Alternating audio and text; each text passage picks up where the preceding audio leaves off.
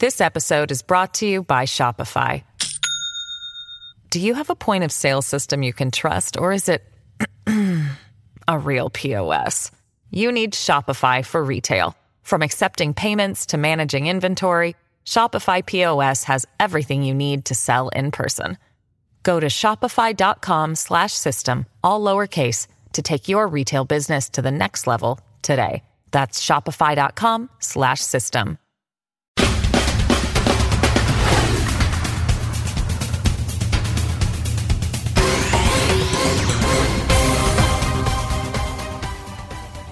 Welcome to Independent Americans. Welcome to episode 125. I'm your host, Paul Rieckhoff. And now, even in the dog days of summer, now, more than any other time, now is still a time to stay vigilant. I was falsely accused of betraying my oath, of choosing my paycheck, choosing my paycheck over my loyalty to the U.S. Constitution, even as I defended the very democratic process that protected everyone in the hostile crowd. While, while I was at the Lower West Terrace at the Capitol, working with my fellow officers to prevent the breach and restore order, the writers called me a traitor, a disgrace, and shouted that I, I, an Army veteran and a police officer, should be executed. January 6th was a dark day of treachery. And the testimony this week by brave police officers was terribly painful to watch and hear. But those brave testimonies by law enforcement heroes, some of whom are also combat veterans, was a moving, necessary, and powerful display of true patriotism. These brave leaders and their actions on January 6th and their courage in testifying now should give us all some hope for the future of America. Hope that we need badly now at this still dark time in our history. These officers are what true American heroism looks like. If you didn't see it, go back. I posted it all on Twitter. Watch, learn, feel, and never forget. If you're not angry and outraged about that, you're not paying attention. And to the elected leaders who still oppose January 6 investigations and accountability, either you're with our law enforcement or you're against them. Either you're with America or you're against us. It's that simple.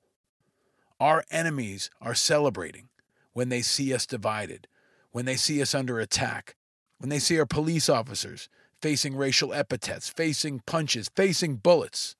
And as we process that testimony, and as many of us enjoy our summer vacations and our time away, remember that many of the January 6 terrorists are still at large. The FBI is arresting them almost daily, and they need your help tracking down many more. They need you to never forget. They need you to stay vigilant. But watch their testimony, absorb it, and commit to fighting for accountability. We can't let domestic terrorists that attack the Capitol get away with this. Not a single one. Help the FBI hunt them down and lock them up. And if you're feeling angry or helpless after watching Officer Dunn and the others testify, turn it into positive action. Share the FBI videos. Go to FBI.gov or follow the FBI on Twitter and share the shocking videos they've posted from the attacks on January 6. Help them identify the people who assaulted law enforcement during those attacks. Find the video and share it with everyone in your social media network. Somebody knows these terrorists, and they are still at large. But our police officers aren't the only patriots under attack. Simone Biles, one of the greatest athletes of all time, is also under attack by cowards and weaklings and dirtbags who question her toughness, question her courage, question her patriotism. She's a true patriot. She's an American badass, and she's an inspiration. And by stepping down and admitting that she's struggling with mental health issues, she's setting maybe the most powerful example she's ever set. She's showing that if you have a problem If you're struggling, it's a sign of strength to reach out and ask for help. That's a message we've rammed home on this show for years, and a message that Simone Biles will send to millions of people around the world, and especially young people. And that impact will be far greater than any gold medal she ever gets at the Olympics. The Olympics are a definite highlight of this summer. A summer that's still filled with controversy and the rise of the Delta variant and continued political upheaval, but also with glimmers of hope, inspiring stories coming out of the Olympics, a possible infrastructure deal in Washington, and my five year old son learned how to boogie board, and my two year old learned how to swim. Look for the light. It's out there to contrast the heat. And I'm going to continue to bring it to you with new episodes and new conversations throughout the summer and throughout the fall and for many years to come. A special shout out to all our fearless Patreon members who continue to support this show and everything we're doing at Righteous Media. And get ready for much more light coming from Righteous Media with new shows coming this fall. But this summer, we're continuing to flash back to some of our best conversations of all time and one in particular that brought tremendous light, inspiration, and fun to people all across the world that listened to this show was my conversation last March with the great Stephanie Ruhle, host of MSNBC, mother, American success story, and really cool person. It was the second to last interview I did before COVID hit and shut down the city. Our conversation happened inside the legendary 30 Rock building just down the hall from where she records her show. So, whether you're in your car, riding on a bus, or going for a walk, I hope you enjoy this spark of a conversation and it makes your summer just a little bit better. Here it is my conversation with Stephanie Ruhle. Stay vigilant and happy summer. This episode is brought to you by Shopify. Do you have a point of sale system you can trust, or is it a real POS? you need Shopify for retail. From accepting payments to managing inventory, Shopify POS has everything you need to sell in person. Go to shopify.com/system all lowercase to take your retail business to the next level today. That's shopify.com slash system.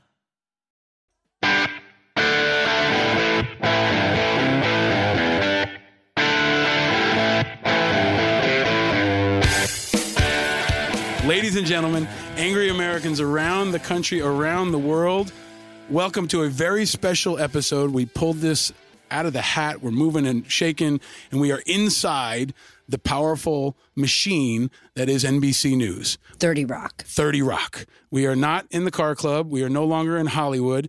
And with us, I am very, very happy to say the great and powerful Stephanie Ruhle. Great to be here. Uh, I appreciate this opportunity. I appreciate you coming on, especially right now. Can we talk about before we got here? We just did a countdown. So we did. So when I've only been in TV, you know, the last few years, I was in investment banking for 14 years, and then I moved in to television about year, eight years ago. And the first shoot I ever went on, um, like the first field shoot, the camera guy, just as we started it, clapped his hands and said, "Enjoy the ride." You know, right when you do a shoot, you know, they clap for sound. Just clap, enjoy the ride. So I had no experience in television, and I thought that was like the news equivalent of like action. Ah. So everywhere I went, I would every time I went anywhere, they'd be like, "You ready?"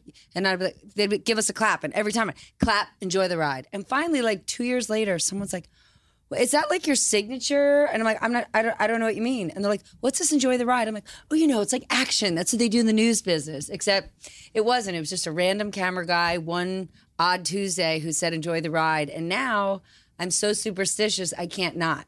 So if I'm not on live TV, anything that's taped, I have to start it with enjoy the ride. I love it. Are you enjoying the ride? I don't know. We'll It's see. been I a hell of a ride started. today and this week. I mean, of course, first of all, anyone who says they're not, who has the privilege of having my job, should go the hell home. Yeah. Every look where we are. We are inside Rockefeller Center. We're in 30 Rock.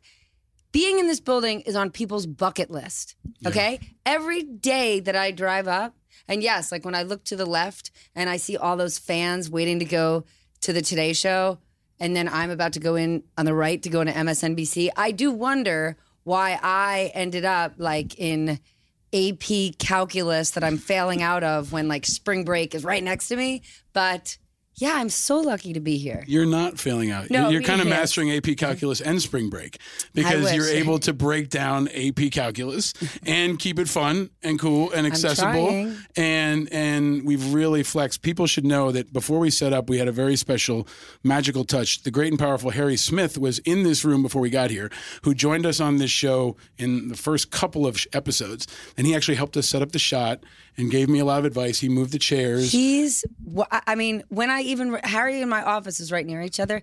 Every time I see him, I cannot believe I know him. It's amazing. He's an American treasure. Without and you doubt. have an office next to him. That's Without probably the best part Without of all doubt. of it, right? I love, love, I love He's been- working here. He's been a great mentor and role model to me, and he's been so helpful as we build this pod and build this company. Um, and when we when we had Harry here, we asked him the same question I'll ask you. This is really, really like we're winging this today. I ask every guest, "What is your drink of choice?" And you told me, Well, first I said water Right. because this is a weekday. Yes, yes. And I do have to pick my children Yes, up. yes. But if I didn't have to, I would go margarita all day, every day, and Sunday. And for me, I think that tequila is a is a dividing alcohol that for some people they believe they're allergic to it or they are allergic to it. I mean, to me, tequila is like right when you're about to go home, right when you're like this this night's about to end if you don't want it to end, tequila turns you up to 11. Like I I don't drink red wine. Like wine to me is like makes you feel like it makes me feel like a human cat. Like I don't want to go out. Like it makes me feel like like my tongue has fur on it. I hate it. But like tequila, you're ready to go. it's kind of like fuel injection, Totally. right? Yes. well, yes. we have. I don't expect you to drink this, but I want you, You know, to appreciate I said the you fact. I wouldn't. I want you to appreciate I the fact to that we pick up my children, tried. but now that it's here, Well, it, it, yeah, it, do- it has a weird color, but it is a tequila. It is a margarita. Um, it's delicious. do you have a toast that you do? Because you seem like a person who might have a toast Uh, that is that is uniquely Stephanie Ruhle. No, not a specific one, but every time I sit down to dinner with my family, so I have three kids. Yep. And on Mondays, everybody eats dinner together. And on Fridays, everyone eats dinner together. And Tuesday, Wednesday, Thursday, it's a bit of a free for all, but my husband and I never go out on the same night during those three days. Like somebody has to be home because there are three children that are offspring there. And when we sit down to dinner, we always start our dinner with roses and thorns. So everyone has to do worst part of your day, best part of your day. Ah. Because for me, like if you're a working parent, by the time you see your kids at five or six o'clock and you say, like, oh, how was dinner? I mean, how was school? That's just this open ended question that Fine, they're like, fine. fine. You know, if you see, for me, if you see your kid's face at three o'clock, you know if they're upset, you know if they're hurt, you know if they're mad. But by five, they've forgotten it. They're fed. They don't want to go back to that. But when but when you ask everyone to give you their worst and their best, it's kind of this great equalizer. And it makes people think for a second and also connects everybody. So I don't have a I toast. I love that. but that's sort of my meal tradition. we have a couple of traditions in our family that it used to really aggravate my family, but now I think they've kind of bought in. And so one thing we do is as soon as we see each other, we say today is going to be a great day. Yeah. We say today's going to be a great day. Try to bring positivity. Try to appreciate what we have, no matter where we are. Just kind of look at each other in that moment, and then we do family hug. Which no matter you know whether grandma's in town, whoever like we do family hug, and you know sometimes everybody's all in on it, sometimes they're not, sometimes the baby's crying, but we do one family hug and just that moment together that's almost like a family meditation, just to have that connection and slow down But to is so make- important. we underestimate the value of of what it is for someone to feel loved. So I'm 44 years old, and every single day of my entire life, my mother, Louise Ruhle, calls me on the telephone. Even like I have lived in Africa, I've lived in Central America, I've lived in, no matter where I am. It places when she couldn't call me, she had she she had it written down, and so I would store letters. But every day she calls me on the phone and says, "Stephanie, you might not be the smartest, you might not be the fastest, you might not be the tallest, you might not be the most beautiful, you might not be the smartest, but you are a great person and you can outwork anyone. And if you believe in yourself, you can do anything. And then she hangs up. That's and amazing. I took it for granted for all these years. And when I started doing uh, work with Girls Inc., which is a nonprofit in New York, and other nonprofits around the advancement of women and girls, I realized what it's like when you don't have somebody that just says, I believe in you. And there's a huge difference between someone saying you're the best. I don't have anybody in my life Right. that says I'm the best. For, I mean, definitely not my mom.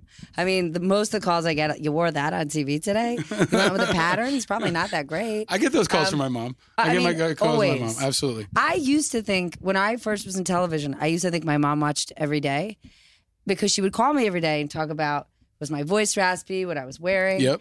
And then one day we were out to lunch in Florida and we run into Kathie Lee Gifford. It was before I worked here. And she freaks out. I mean, it was like she was singing Lady Gaga and Elvis and Barbra Streisand, like all wrapped in one. She's freaking out. Okay. So I introduced her to Kathie. I didn't even work here yet. And they start talking because Kathie Lee is the most gracious person you've Very ever met. Very gracious.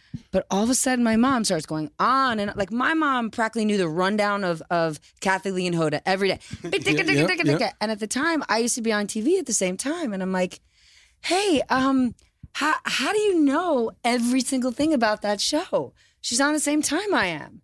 And my and she, my mom like blushed a little, and she's like, "Well, um," I'm like, "Mom, I, I know you watch me every day. Like you talk about what I'm wearing." And she's like, "I tune in right at the top of the show to see what's happening, but then I, I switch over because you know her content really speaks to me." And I'm like, "What?"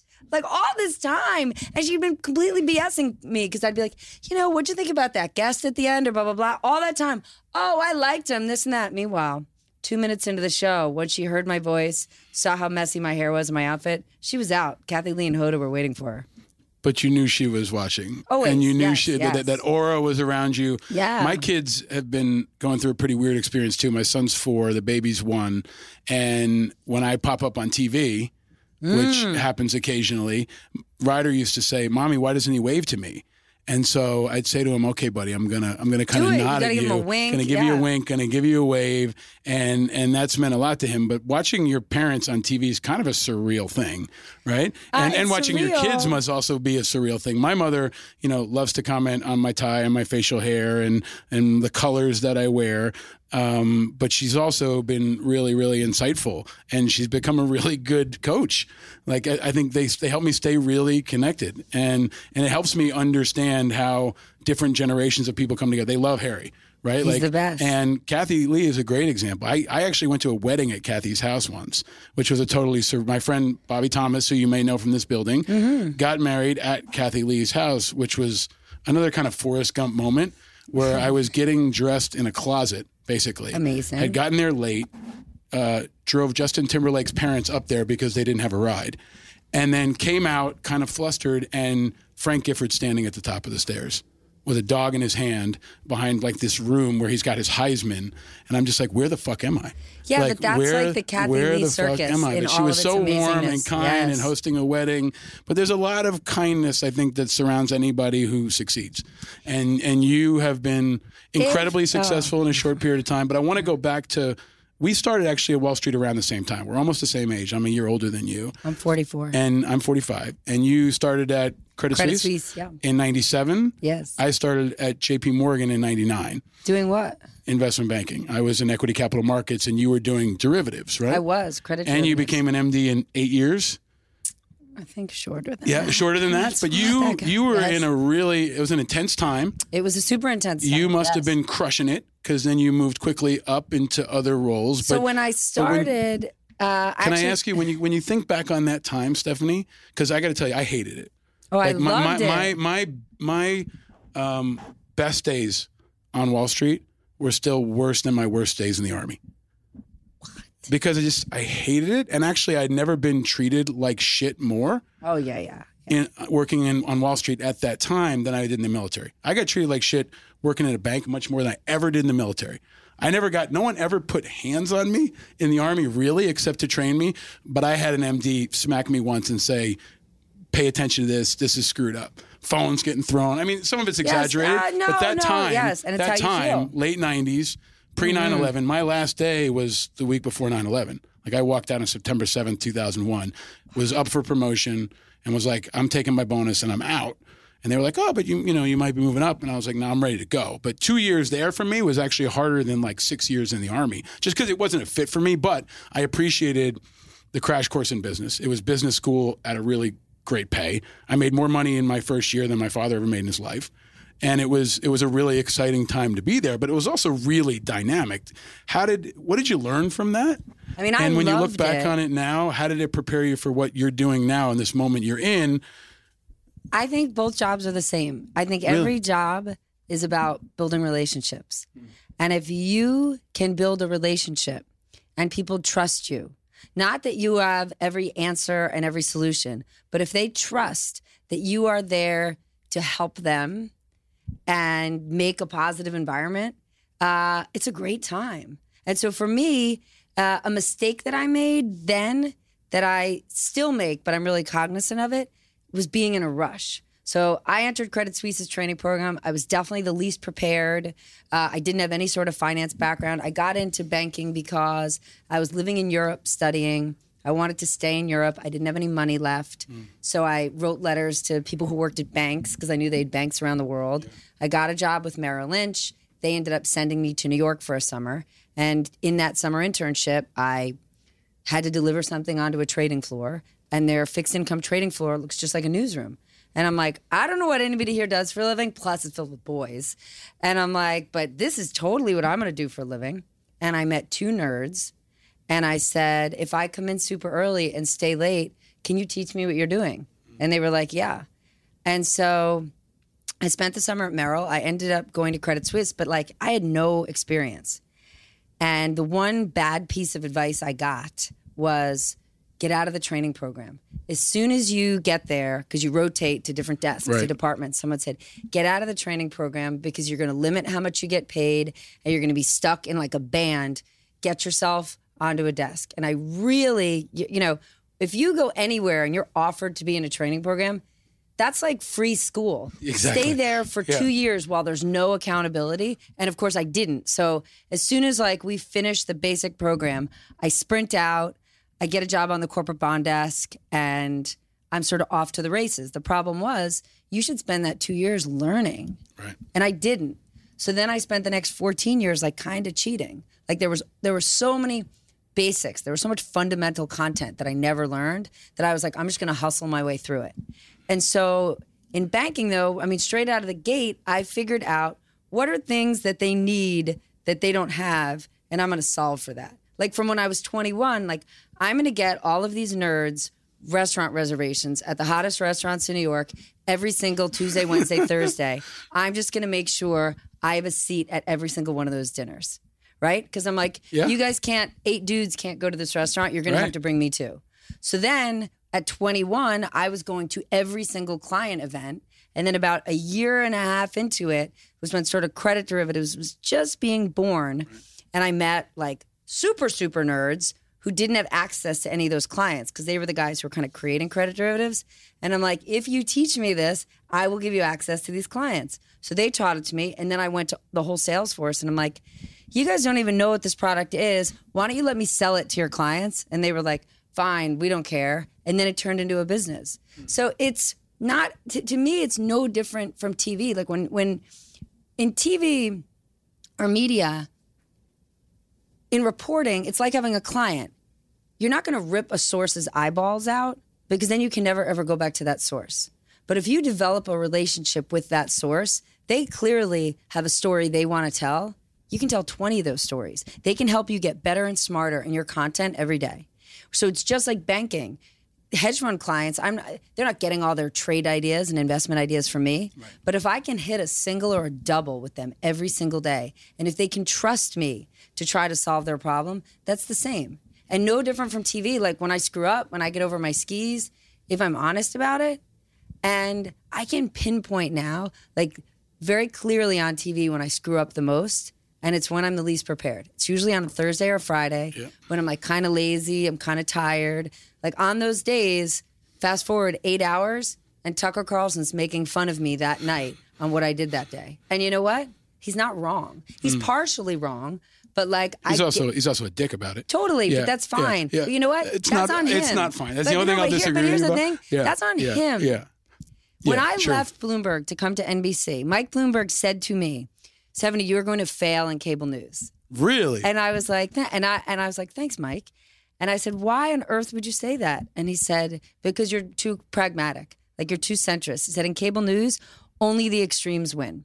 all the way to the right or all the way to the left? well- and I said, no way. And I said, look at you, Mike. I said, look at your success.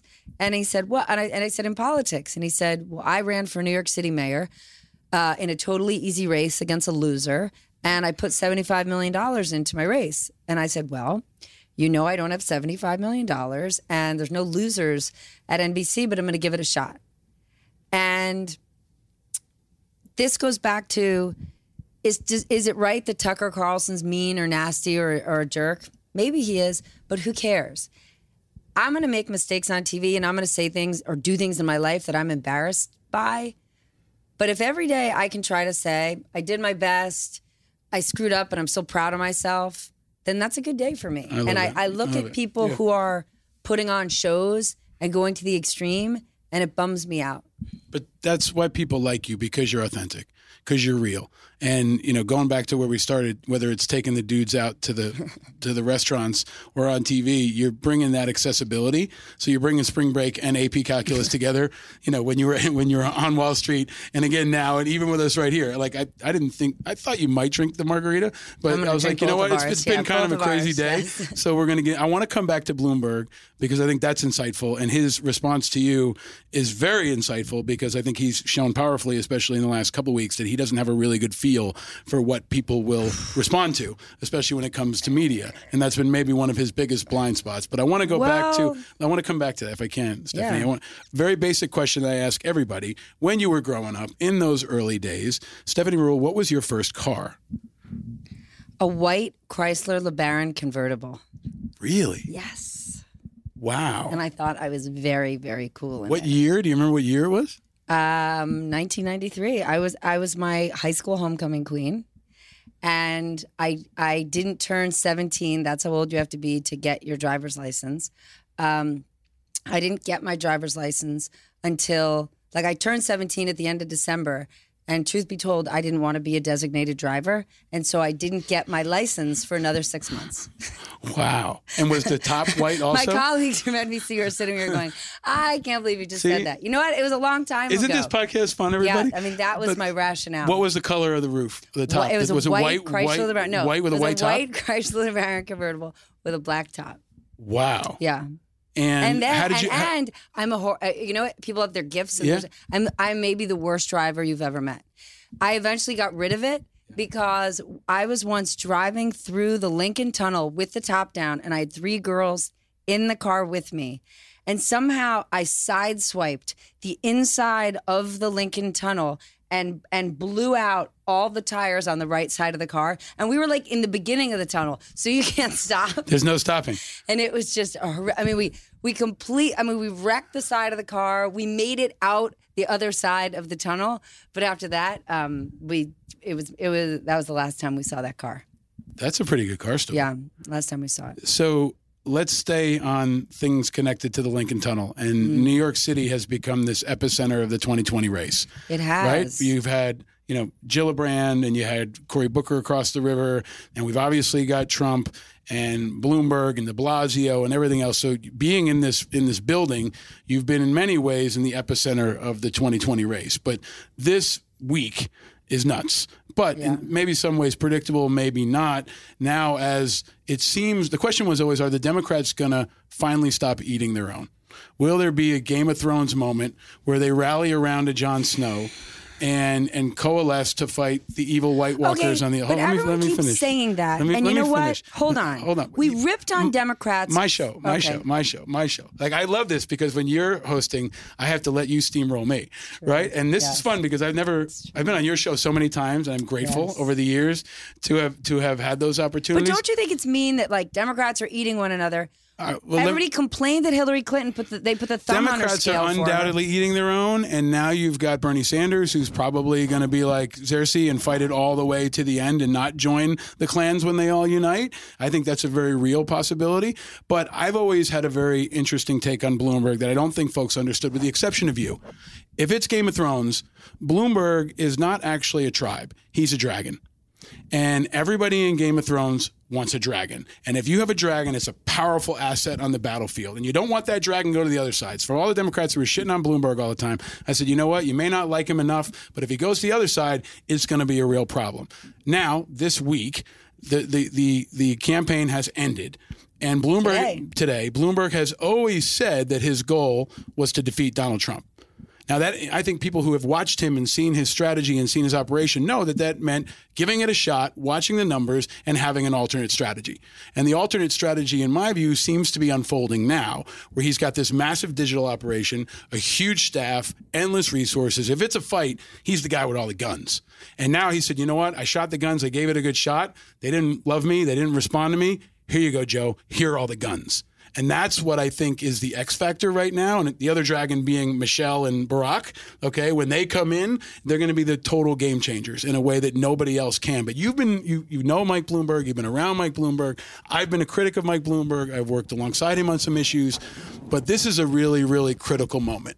So you've been breaking it down in the news, but can you break down what you see in this landscape and what you think people might not see that you uniquely see because you've been around him, because you have that business background, and because you have a really good feel for that intersection of business and politics and media in a way that nobody else, I think, really Thank does. you.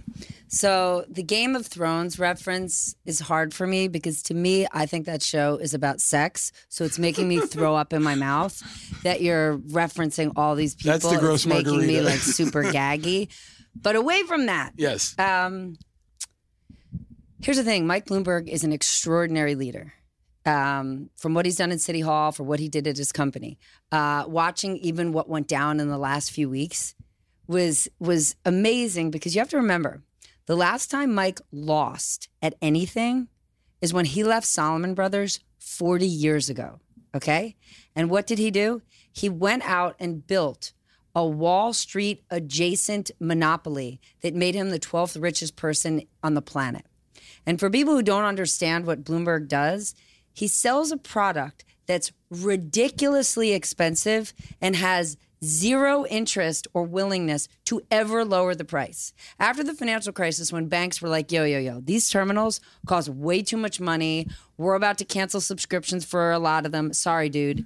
For He's people like- who, did, who don't understand, Yeah. the old Bloomberg machines, when you and I worked in the Yeah. street, the Bloomberg machines were almost like exclusive access to the internet. Correct. It was like I basic, didn't right? have an email address Yeah. until uh, until I until I Right. came to work Right. here a few years ago. That's how you got my- information. That's how you it got was it was the everything. premier and, and lone source that the entire industry used for information. way you had to use his machine, you had to use his software, and he, he owned it. Right? It was one of the no first things you learned when you came in Yes. the street. They taught you how to use a Bloomberg machine. Correct. Right? There's no competition yeah, for it. yeah. I think I think that that's really really important because people don't understand how innovative that was.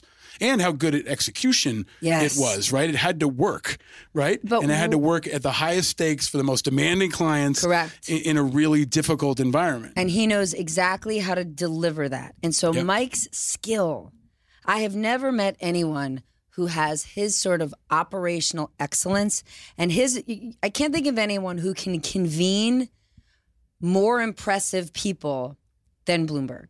So I That's worked right. in banking and I was always interested in working in television and uh, it was the, the uh, I was giving a speech for a nonprofit, uh, a women's group, and after the founder said, "Women and minorities always get lumped together, but if you take the 50 most powerful women in the world, they don't do that much to help one another up there, but black guys do."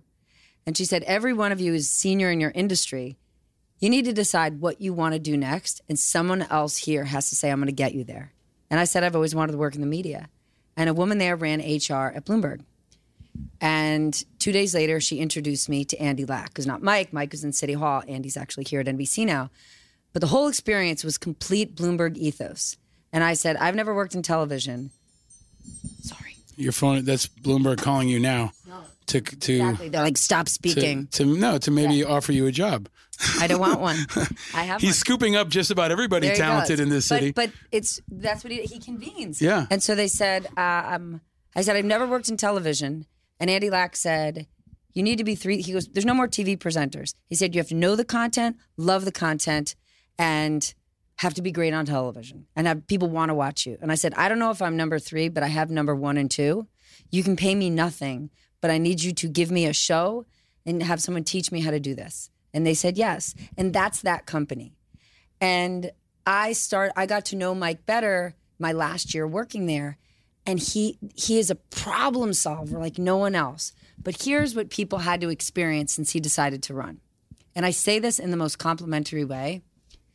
it's a little bit like the Wizard of Oz with Mike. The Oz that he creates, his campaign, all that he does, all that he's done on climate and guns and education, second to none, extraordinary. But when you pull the curtain back and it's just Mike on his own, he's kind of crabby Yeah, yeah, and he's disinterested. yeah. That's the magic. And That's but, the magic. but that's also It's also the power. one of the things the that power. makes him that successful. He's sentimental about nothing, right? A lot of a, lot of the mistakes that we make in our careers, we're we're sentimental, we're emotional. We hang on. He hangs on to nothing. He's the most in the moment, present person I can think of, and unfortunately, when you are running for office, it's about connecting. So look what happened. People came out and said to Joe Biden, looked at Joe Biden because they wanted to be comforted. They wanted somebody who cares. And Mike on paper has, and not just on paper, has done extraordinary things. But the way he makes you feel, the answer is nothing. And that translated. And I think what happened last night was really stunning because Mike's number one goal is to get Trump out of office. Right. He looks at Trump and says, Our democracy is at risk. He's long term going to hurt our economy. He's going to destroy our environment. If I don't do this, I'll only have myself to blame. And he, he got in at a time when Bernie Sanders and Elizabeth Warren were soaring and Joe Biden was fumbling. And listen, I'm sure he didn't think it was going to turn out quite like this because two weeks ago, he had amazing momentum. His camp, he built an incredible campaign. His camp, his team was a machine. I mean, they handed and he him- was he was doing it in part because he wasn't in front. Like the, the magic of Bloomberg, in my view, right, is that he's able to assemble all these assets and assemble, assemble all these tools on a battlefield where he can compensate for the fact that he's not the most charismatic guy on the stage. But and, no and one saw that, Well, he he, was- well, because- he didn't see it, and he didn't want to acknowledge maybe, or he was stubborn, or maybe he was disconnected, or maybe he just made a bet, right? But but recognizing when they ran the three minute coronavirus ad, what I said was, you know what, great content. I wish he had paid for somebody else to deliver it. Because he just doesn't deliver it well. And that was a blank spot that I think he underestimated that really, really hurt him over the last couple weeks, especially. But here's the good part. They knew Here's- it, but they here- and- underestimated and here's the good part, right? In New York, he he is better situated to run things than pretty much anybody. I put this out to to Bernie Sanders supporters and De Blasio supporters. You can shit on Bloomberg all day right now, but if you're living in New York and coronavirus is hitting, who would you rather have as mayor, De Blasio or Bloomberg? And that's the kind of guy that we know in New York can make things work to include his own machine. So the opportunity now is to take himself out of that Wizard of Oz role and put put Biden in it. So to right? me, and recognizing thing, that Trump is the number one. This is where I really give Bloomberg credit, and I share this. Trump is the number one strategic threat to this country. I think he's the number one strategic threat to this world because he's so insta- unstable and the impact that he has. So Bloomberg ran the numbers, did his analysis, and said that's the number one priority. It's the most dangerous thing. I've got to focus on that. And he's been doing it ever since. Now he just has to adjust that machine on the same target and put himself in a different seat and put Biden in front and assemble all those weapons behind him. And that's why Bloomberg gets under Trump's skin. That's why he was up last night got- tweeting. well, Because he knows he's coming. He hears Bloomberg's this footsteps. whole thing just got so much scarier for the president because Absolutely. you can take the state of Virginia, and that th- those are the most important numbers to me. What happened there last night? Because in 2018, Mike put an enormous amount of money in the midterm elections, and that flipped Virginia. Flipping Virginia gave Democrats the House. Democrats having the House impeached President Trump in the House. Everybody knows that. Joe Biden spent like a hundred grand on one radio ad in Virginia, and he won. So Mike learned last night. He knows from a year a year ago, his machine gets people elected. Right. He's just not the guy. Yeah. I think the last two weeks have probably been very hard for him because I'm not saying all he needed to do was carry the ball, but they handed him an extraordinary campaign. And listen, he failed at those. But he had to do things he'd never done.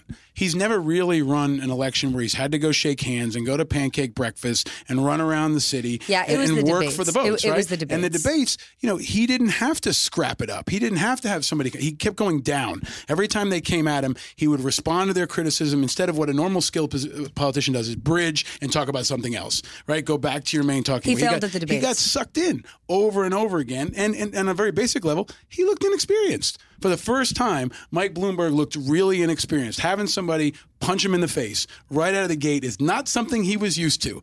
And he did not like it and he did not respond well. But here's my point, Stephanie. I don't think it matters now. I don't think it matters any more than the, the debates mattered for, for Biden in the past or for Kamala Harris, who did well. You can do great in the debates, you can do poorly in debates. That's almost ancient history now. Now, as these forces align on a very new battlefield, I think it's all different. And and Bloomberg, in my opinion, is the most valuable chess piece on the board until Obama comes in. On January 10th, his campaign manager, Kevin Sheekey, said to me, Mike will either be the nominee or he will be the most important person to the nominee. 100%. And so that's where he is. So for Yep. the president, think about what's happened in the last 24 hours, okay?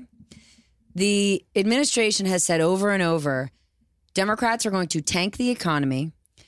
They're all a bunch of socialists, okay? Last night, Bernie Sanders certainly didn't have the night he thought he was going to have. I stayed here super late because we were preparing for overnight markets to tank if Sanders soared. Because you're forgetting when a week ago, when Corona first really got markets worried and you saw markets drop, they did also drop because Sanders had done so well in Nevada. Okay? Right, right. There was a risk last night that markets were going to drop, which is exactly it the president would have loved to have said, "See, it's Bernie Sanders. It's not just Corona."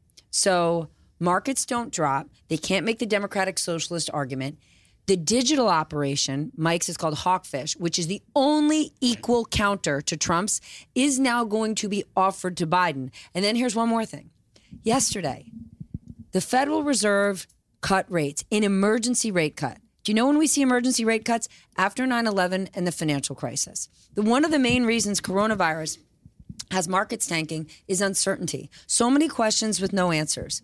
Suddenly, when the Fed, who has way more, inf- a lot more information than you and I do, cut rates in an emergency scenario, we could, and I'm not saying we will, tip into recession. So now the president could be in a scenario where he's running against a beloved Democrat with the money machine and the digital machine of Bloomberg, who's quickly overnight been able to pull more and more Democrats under one tent, and the economy could get shaky.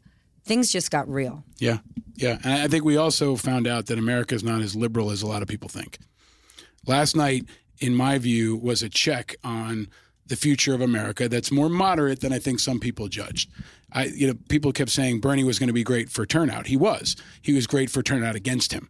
I think that a lot of moderates came out and were very concerned about what Bernie Sanders represented, especially when you look at the South and how that became a firewall for him, as it did last time, too. But I think that the threat of Bernie Sanders actually mobilized people tremendously. I saw it among my moderate friends, people who, who were blue, blue dog Democrats, who were terrified of the prospect of, of Bernie Sanders. In the same way, they're terrified of Trump. So I think we've got this turnout wave that's going to, you know, kind of be a crescendo last night, but then crest again when Trump comes. People aren't voting, in my view, as much because of what they care about, but what they're fearing against. And that's what I think you saw last night. I think people deeply underestimated how much America did not want Bernie Sanders. He's going to have enclaves where he did strong, he did well, people who love the free shit for everybody idea. But I think he was selling a kind of populism that people are much more jaded by after Trump. Right? The idea that you can promise me what I want and it's all going to be easy. Give me somebody to settle it down, to try to reduce the temperature, bring us together, somebody I know. And you've got the, the parallel track of Biden voters are baked in. They love Biden the same way Trump voters love him. No matter what he does, they love Uncle Joe. And I think that that came out last night too. So all that comes together, Stephanie, into a really dynamic battlefield that you're going to be covering every night. But Bernie has woken us up to the fact that we can't just say we don't want a revolution and that's too much because the fact of the matter is there's 1.3 trillion dollars in student debt. There's 80 billion dollars in medical debt in this country. So this isn't just people going from, you know, Burning Man to Coachella saying, "Woo, uh, free stuff." It's people who are saying the American dream doesn't work for me. hundred percent. But you And have so to. I'm You also, as a leader, whole- you also have to show how the American dream beco- can become more possible for those Correct. people, right? And and saying that all the, the student debt's going to be gone is like saying, you know, you're going to wake up tomorrow. We're going to revolution is a, is a very is a very radioactive word. Yes. Right? When you hear revolution, you hear socialism. Those are powerful words. that I don't know why democratic people- socialism doesn't just get a new brand. Hundred a lot of percent. the things that remember when, remember when Democrats used to love bad. liberal and now they're progressive? Yes. Right? Liberal became a bad word. Now it's progressive. But the rebranding of these ideas, I think, is critical. Some of these ideas are absolutely valid. I, I share so many of the initiatives that these that people who have supported Sanders want. But there has it has to be realistic, right? And and the idea that we're going to get rid of all student debt while the Republicans continue to exist in America is as un, is as unrealistic as saying you're going to build a wall. Like it, it, but it sounds great, and people love the sale. They want to believe it's true, and that's why I think you're going to see more moderate voters, more experienced voters, more sophisticated voters, more diverse voters are going to come toward Biden over time and But- against Trump. But let me ask you to pivot if I can. But hold on, let me just say one please. thing. Both Bernie and Trump do something really important. yeah, They do genuinely see that forgotten voter. And but that, they also see the anger. Like that's But why. yes, but I'm saying I think it's important, right?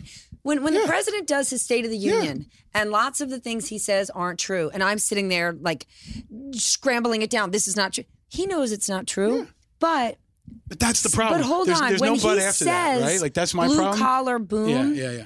That makes that person feel seen and heard. A hundred percent. Because Hillary Clinton wasn't the first person to not go to Western Pennsylvania in late August. Democrats took those votes for granted for years. So let that forgotten voter be a wake up call that they need to count. Right, hundred percent. But don't lie to them. Don't Oh, sell yeah, them I'm with you. bullshit, Yes, right? yes, Because that that's the thing. I see you, I hear you. Now, when you get to that point and you say to them, "You're angry," I see you, I hear your anger. Let's talk about what's possible. Yes. Right, that is very important because you don't want to disenfranchise people even even further with just lying to them, selling them shit that's not possible. Right. Oh, here's and what's here's the difference for me. Right, Sanders and Trump, in my view, sell a lot of dreams to people. The difference is Trump can actually get them done legislatively. If Bernie Sanders was elected, uh, the Democrats aren't going to support half of his shit. So the which is exactly what happened when he was chair of the Senate Veterans Affairs Committee. Happened throughout his career. Big grandiose ideas, and then he would cry about everybody voting against it. Well, that was the reality, right? The reality was people were going to vote against it, and you can either compromise and get something done, or dig in and get nothing done. But and that's what I think people, people- were concerned about, who were most sophisticated in understanding how government works. But I want to pivot into Joe asking you- knows how, but Yeah, I'll just does. say he Please. knows how. Mike Bloomberg, when he kept getting pushed on stop and frisk, at no point did he pivot to look at my Greenwood initiative, 100%. which is the only African American economic empowerment plan. He actually had has many plans. He just didn't get If you're explaining, you're losing. And over and over again, he was explaining stop and frisk, explaining stop and frisk, instead of saying, hey, we dropped the murder rate. Or saying, hey, we kept the subways running. Or hey, we kept the garbage going, right? Like things that, that he couldn't figure out how to pivot. But you have been great at figuring out to pivot. So you will appreciate that I need to pivot into a question that is core to this show that I ask of all our guests. Stephanie Ruhle, what makes you angry? Lack of effort. It's my number one. So, effort to me is everything, right? I mean, this goes back to what my mom says to me every day, right? You don't have to be the smartest. You don't have to be the best. It doesn't have to be the most expensive. You don't have to get an A. I just need to know that you tried your hardest, that you gave it your all. For me, there are three things in this world that we have no control over time, health, and weather. Everything else is risk management. And that's how I look at everything. So if I'm giving, not that my time is more valuable than yours, all of our time is valuable. But if we're here, if we're doing this, if I'm not waking up and kissing my babies in the morning and picking them up at school, then we better be giving it uh, uh, like then there's no reason for me to be here. We have to leave it all on the field every single day. And if we fail, that's okay. But effort is everything. And people who are punching the clock and mailing it in, I really need them to get off my team. I love that. My football coach, one of my mentors, a guy named EJ Mills, Amherst College, shout out coach, uh, used to say attitude. You went to Amherst? Yeah. Go figure, right? Did Rich Willard go to college? Yeah, he was my quarterback. Oh my quarterback. God, He- he he's was so my- he was my- hot. he was- I mean, He was my Rich Willard and I. I mean, Rich Willard is full on hot. He was also the best quarterback He- in our school is. history. He was my quarterback. I was okay, the tight end. Do you know back in the day, Rich Willard used We're to wear. talk about Rich Willard and Rich how hot he Willard is on my wear- Rich. Willard This used is- to wear a sugar daddy costume every single year for Halloween in New York City, like the cheesiest box costume you could ever see, and just see what he could pick up. And every year, it was a hotter and hotter girl. I love Rich Willard. That's amazing. He lives in Charleston, South Carolina. You ready for like his Yeah. morning workout? He water skis every day. How cool is that? I love. I mean, Rich Willard, the best. Yeah, yeah. He would have done a lot better on the debate stage than Mike Bloomberg. No, he would not. He absolutely no, would have. No, he would definitely absolutely not would have. Rich Willard. Listen, all right. no, so no, so he we'll, maybe wouldn't. we'll do a would not. charity He event would at some not. He point. would We'll not. have He would Rich not. Willard debate Mike Bloomberg. Um, He would not. Mike Bloomberg definitely win, would not win on the hot scale, but Rich Willard, blast from the past. See how small this world is, right? Uh, yeah. So anyway, our coach was a guy named EJ Mills. He used to say attitude and effort is key. And Really? and Rich Willard and I were uh, about a minute and 47 seconds away from an undefeated season in our senior year. He was an exceptional quarterback, great guy. He's so hot. And so hot, I won't disagree. Very hot, very hot. Okay, so this helps me pivot into, We're gonna have into, to like into the next question. Rich Willard. This is this is the You're beauty of googling him right now. So hot. Yeah. He was he was hot, Isn't he? He's So absolutely hot. hot. Absolutely, Yes. absolutely. Okay, If you can't find him, he works at Seaport Securities in Charleston, South Carolina. We're Carolina. blowing this guy's life up right now. The subject of, of a podcast. Okay, so I've got to ask you because you have to go on TV and talk about things other than Rich Willard. Other than Rich. Um, Stephanie Ruhle, question I ask of everyone because this show is about uh, about anger, but also about channeling it into positive outcome. Yeah. and that's I think a theme of the what's happening of in this is moment. energy. Hundred percent, hundred percent. And you have a very unique energy. And every time I talk to someone, I want to talk to someone who's inspiring, important, and iconic. And you're all those things now. Like you really are a leader in this country that's shaping what the country's been, what it is, and what it will be. Um, but you also helping us break it down. I was hoping we could get into family. I was hoping we could get into the secrets of your success because you're you're a great American success story, especially how you pivoted from from one career into another at a time when the country needs you right now to help break it down. If I had to say, if I had a secret with regard to success, Yes. it's there's no such thing as an ugly truth. There's just your truth. So if you can, right. if you can push shame away, if you can push embarrassment away, and just own your truth, you have a lot better chance of being success, successful, right? Instead, like we're we're putting on such a show, or we're a fraud, and we're we're hiding these secrets because we don't want people to see what we're insecure about or what we're weak at. What if you just showed it? What if you just said it? If you owned your weaknesses or your embarrassments, then they're not embarrassing anymore because you own them. I I love that. I love that, and that's why I think you're a role model for so many people too. Um, especially in this environment that's combative and complicated and because then they can't get you, right? they want to humiliate you and get you down. They can't if you wear your flaws. Dude, I, I I appreciate that very much, and I think anyone listening, no matter what their background is, will appreciate that. But let me ask you another question that I ask of all our guests. Stephanie Ruhle, what makes you happy?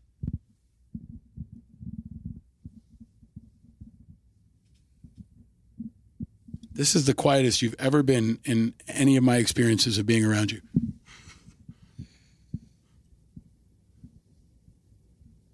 What makes me happy?